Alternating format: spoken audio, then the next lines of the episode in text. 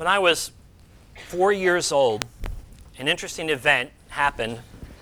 I'm dating myself in doing this, but it doesn't matter. When I was four years old, there was an event that happened that at that point meant nothing to me.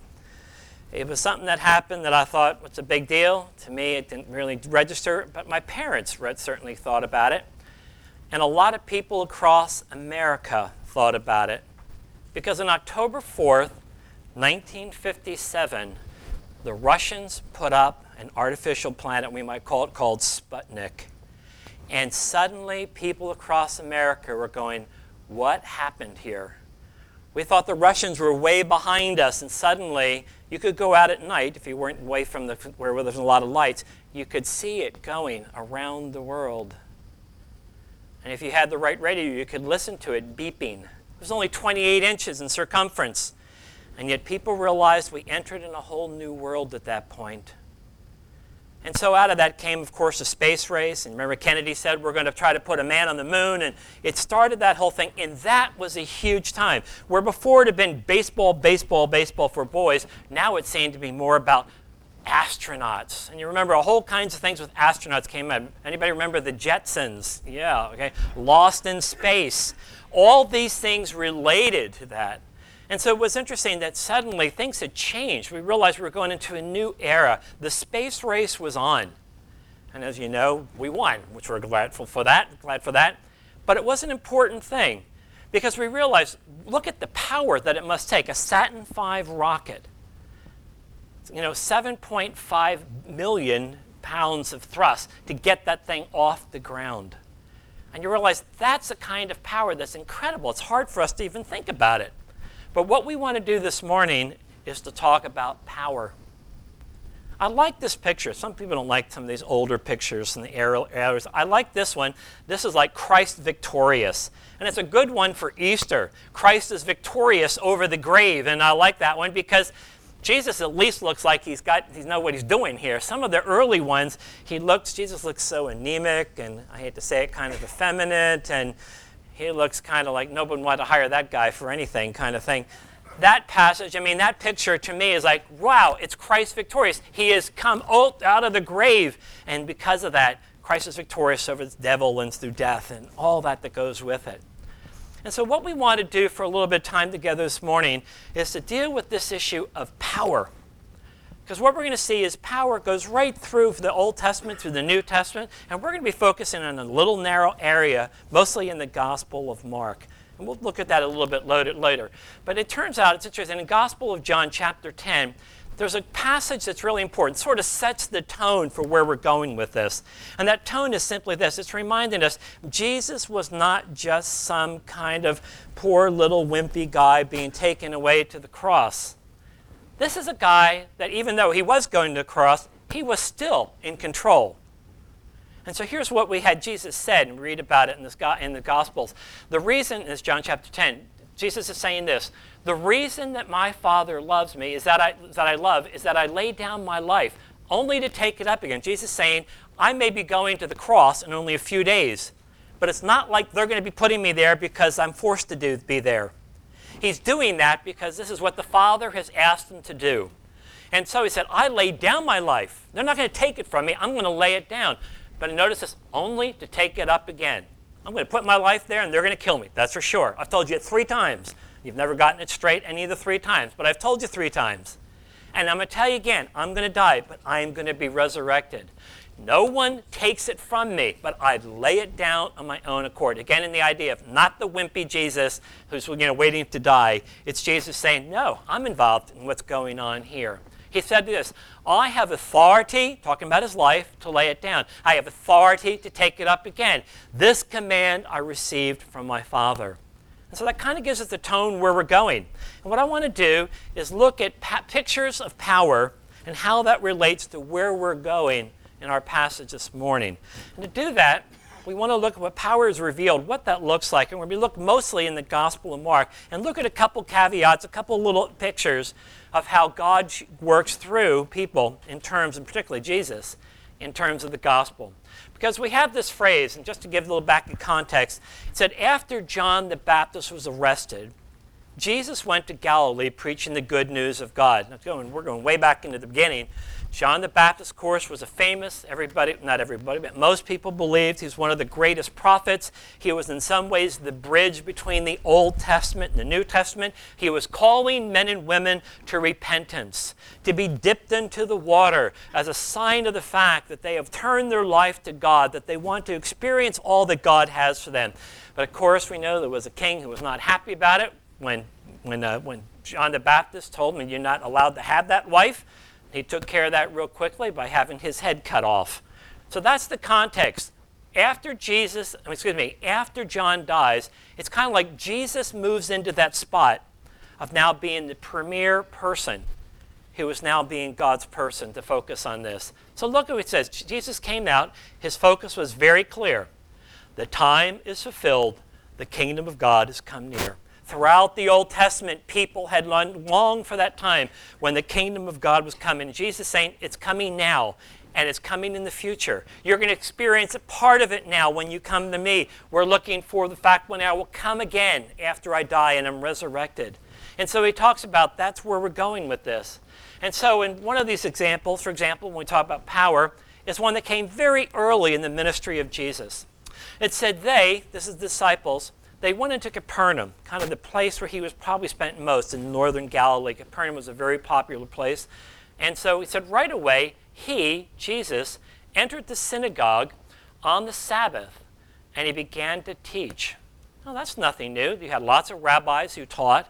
But what was different here, and notice what it says, they were astonished at his teaching because unlike the scribes, he was teaching them as one having authority, one who has power when he spoke in Jesus' time at that point, most of the rabbis would say, well, you know, Rabbi Makula thinks it's this, but Rabbi so and so thinks it that. And my great great grandfather thought it was this, but your great grandfather was wrong. And they could go on for days discussing thing. Jesus comes in and says, you know what? Here's what it means. Here's what it's all about. All you're talking, all you, I can make it real clear for you. Here's what it's about right now. He had authority in his speech. He had power in his teaching, where people are going, whoa, I thought he was the carpenter's kid up in Galilee.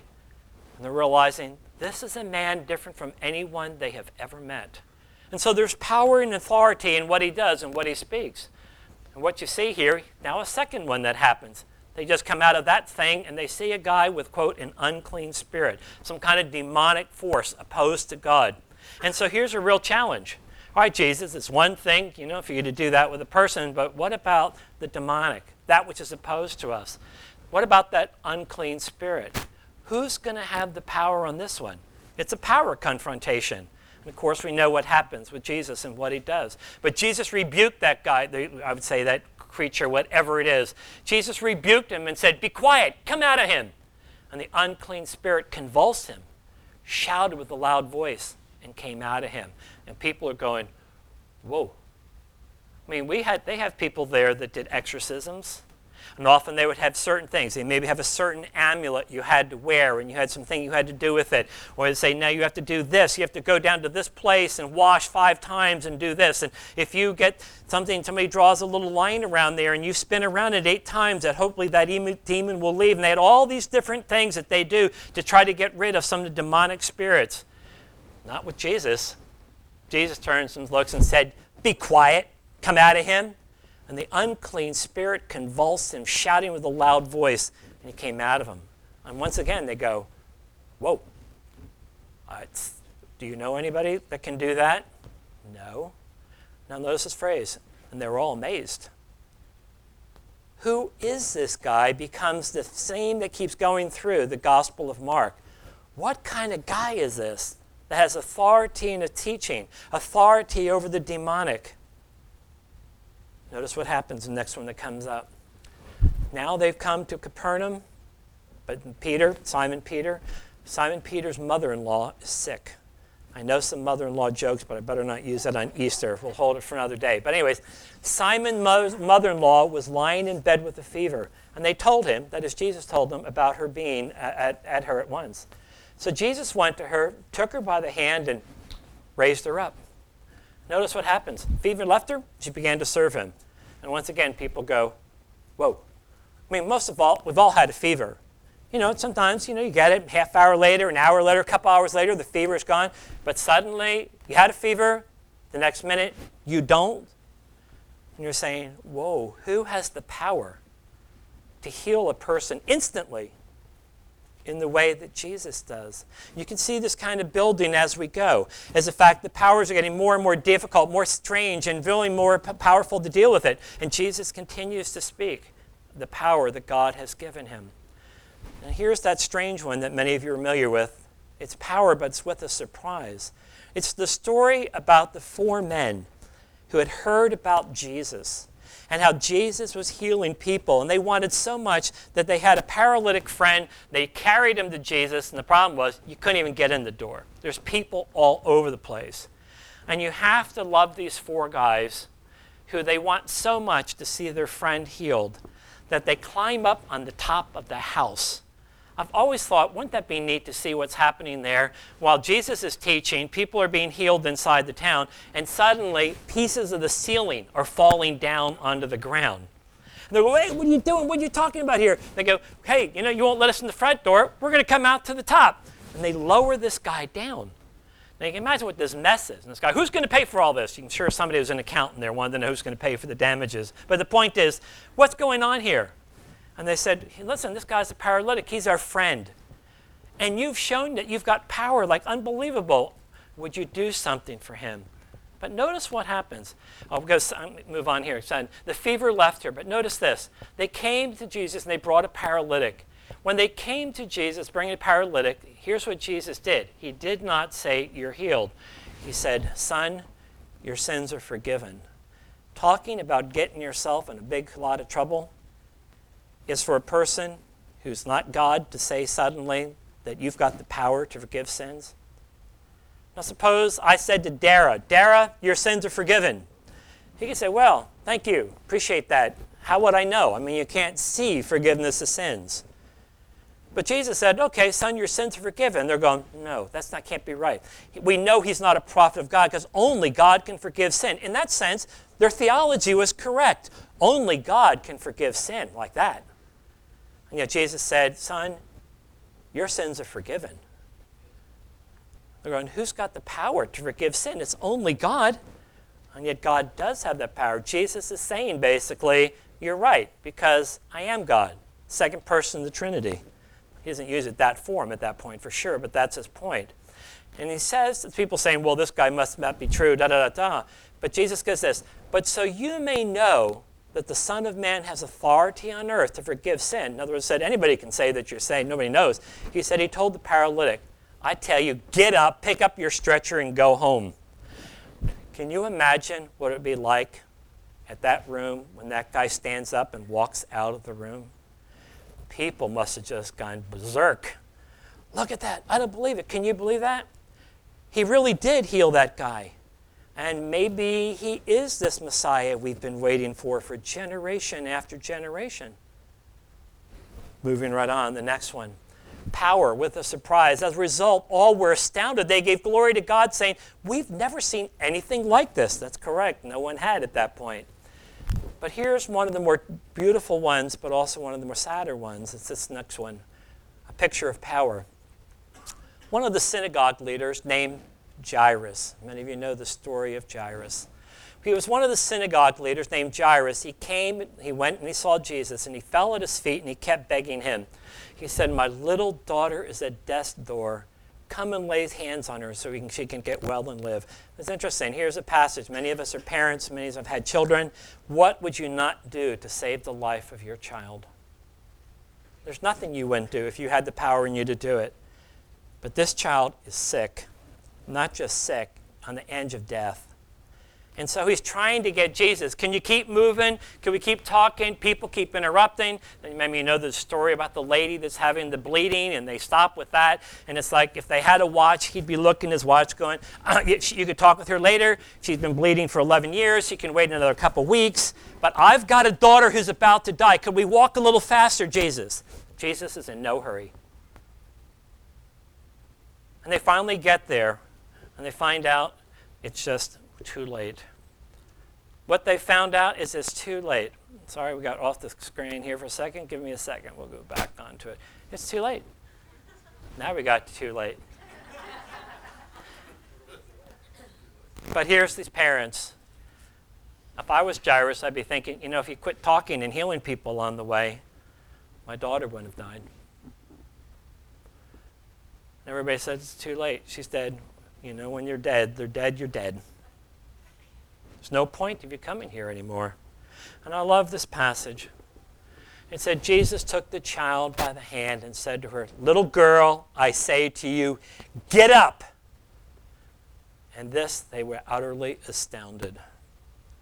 And once again, people went, Oh my goodness. There's one thing about taking care of somebody's mother in law. It's another thing to take a dead girl who's been dead and suddenly she's alive. It goes on and talks about how they hugged her and they're so glad to have their daughter alive and it was such an amazing thing. But once again, people are going, whoa, that's a power beyond anything we've experienced in our life. And what we see in this passage is power after power after more power. God bringing it, ratcheting it up in many different ways. Now we have really, He's in charge of life itself? Yes, He really is. And now we come to almost the cross. And this is power not used, but unused. Where Jesus is standing before a group that are shouting, Crucify Him where Jesus knows he's got the power that for just like that, all the guys that hate him could be taken away, thrown away, gone forever. The chains that they put on him could be broken. And Jesus, again, going back to that early passage that we read, where Jesus said, uh uh-uh, they're not taking my life, I'm giving my life. You're not taking anything from me. I am laying down my life for my sheep, for my people. So Jesus refused to use the power he had when it came time for him to give his life that we could have life forevermore. It's power, a different kind of power. It's power to bring us into right relationship with God. And that's what this passage is all about. It's telling us we have got a huge problem that we are incapable of doing it. He has the power, we do not. It means that there's a holy God out there that is totally and there's us who are totally unholy. And the reality is there's this huge gap between a holy God and us who are sinners. We're all sinners. Says, well, all have sinned and come short of the glory of God. All of us have sinned, do sin, will sin, and will continue to sin. That doesn't mean we should continue to do it for fun or something. It's saying it's the reality of which we live with. And the question is, how could people in stepped in sin like us have an opportunity to be with the holy God who's our creator and our Lord. And again, this is where it all comes again to power once again. Who's got the power to do that? So there's only one thing that'll do and it's the cross.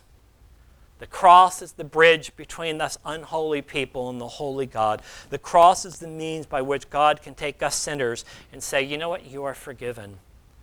There's a famous passage in Romans chapter 3 that many of you know well. For all have sinned, not some, not a few.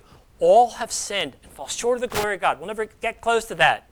But he says, they, those who come to Christ, are justified. That is declared righteous, not unrighteous, but declared righteous by God. They're justified freely by His grace. In other words, nothing you could earn.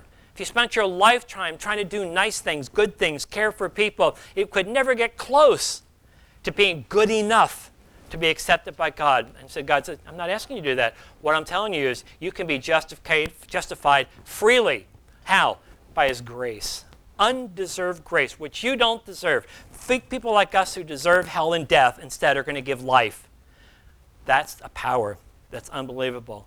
They are justified freely by His grace through the redemption. Another great word, the idea of rescue. They are being rescued from sin and death by what Christ has done on the cross for us. And that is, of course, at the very core, at the very core of what the gospel is all about, particularly in Easter. It's asking people to say, Where are you at? Has there been a time in your life where you know that you've recognized that you're a sinner? Where you recognize that your sin alienates you from God? Where you realize there seems to be no way that you could ever be with a holy God who is our Creator and our King?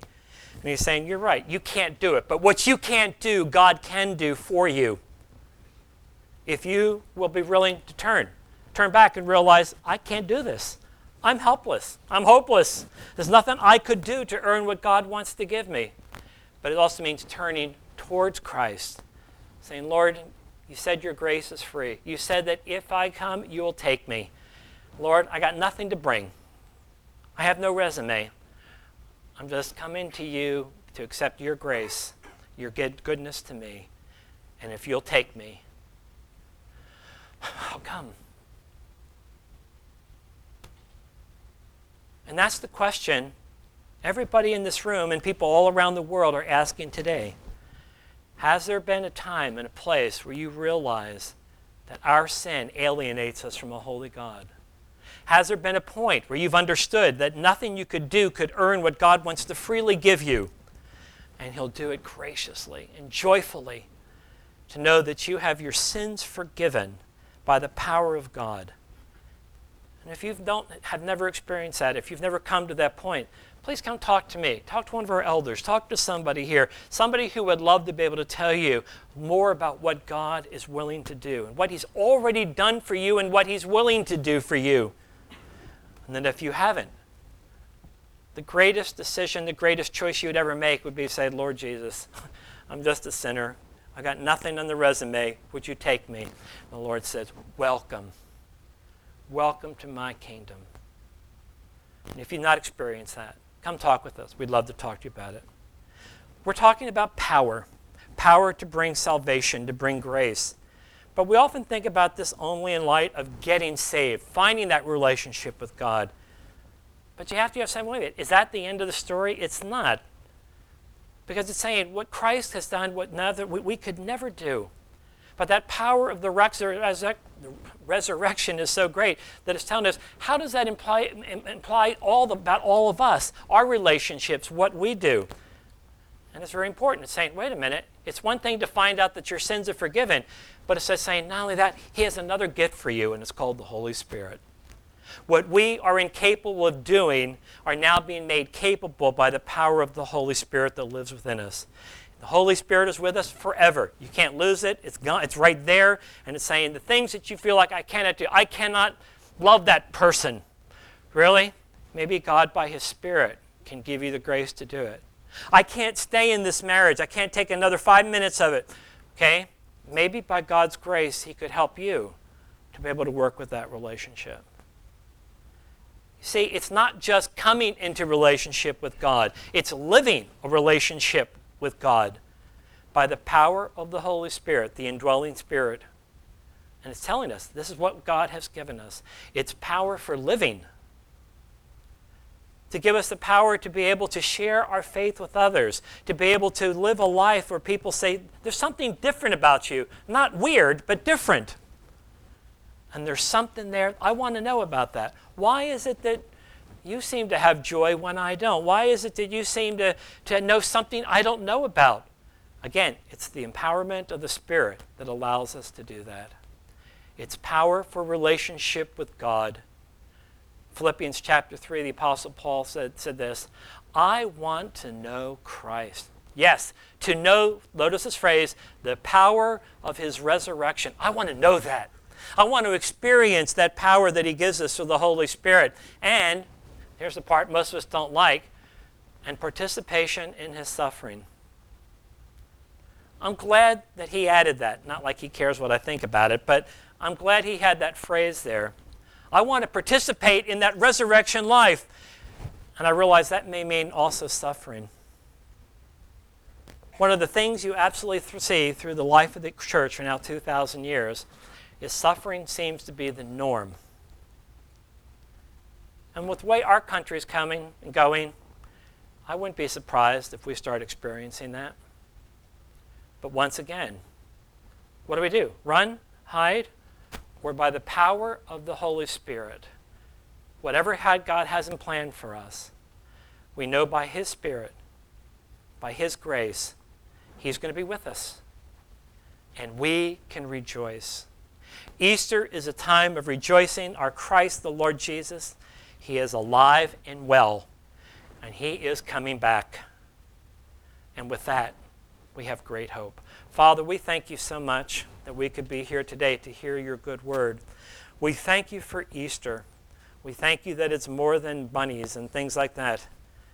We thank you that it's about the fact that the greatest thing that ever happened was the fact that Lord Jesus, you came out of the grave. You're not a dead Savior, you're a powerful Savior, empowered to bring us into right relationship with you and to enable us to live a life that you can use to have an impact in the lives of many. Help us, encourage us, we pray, as we continue in our singing, and pray that you would help us as well, uh, Father, that we would be bringing honor and glory to you. We ask this in Jesus' name. Amen.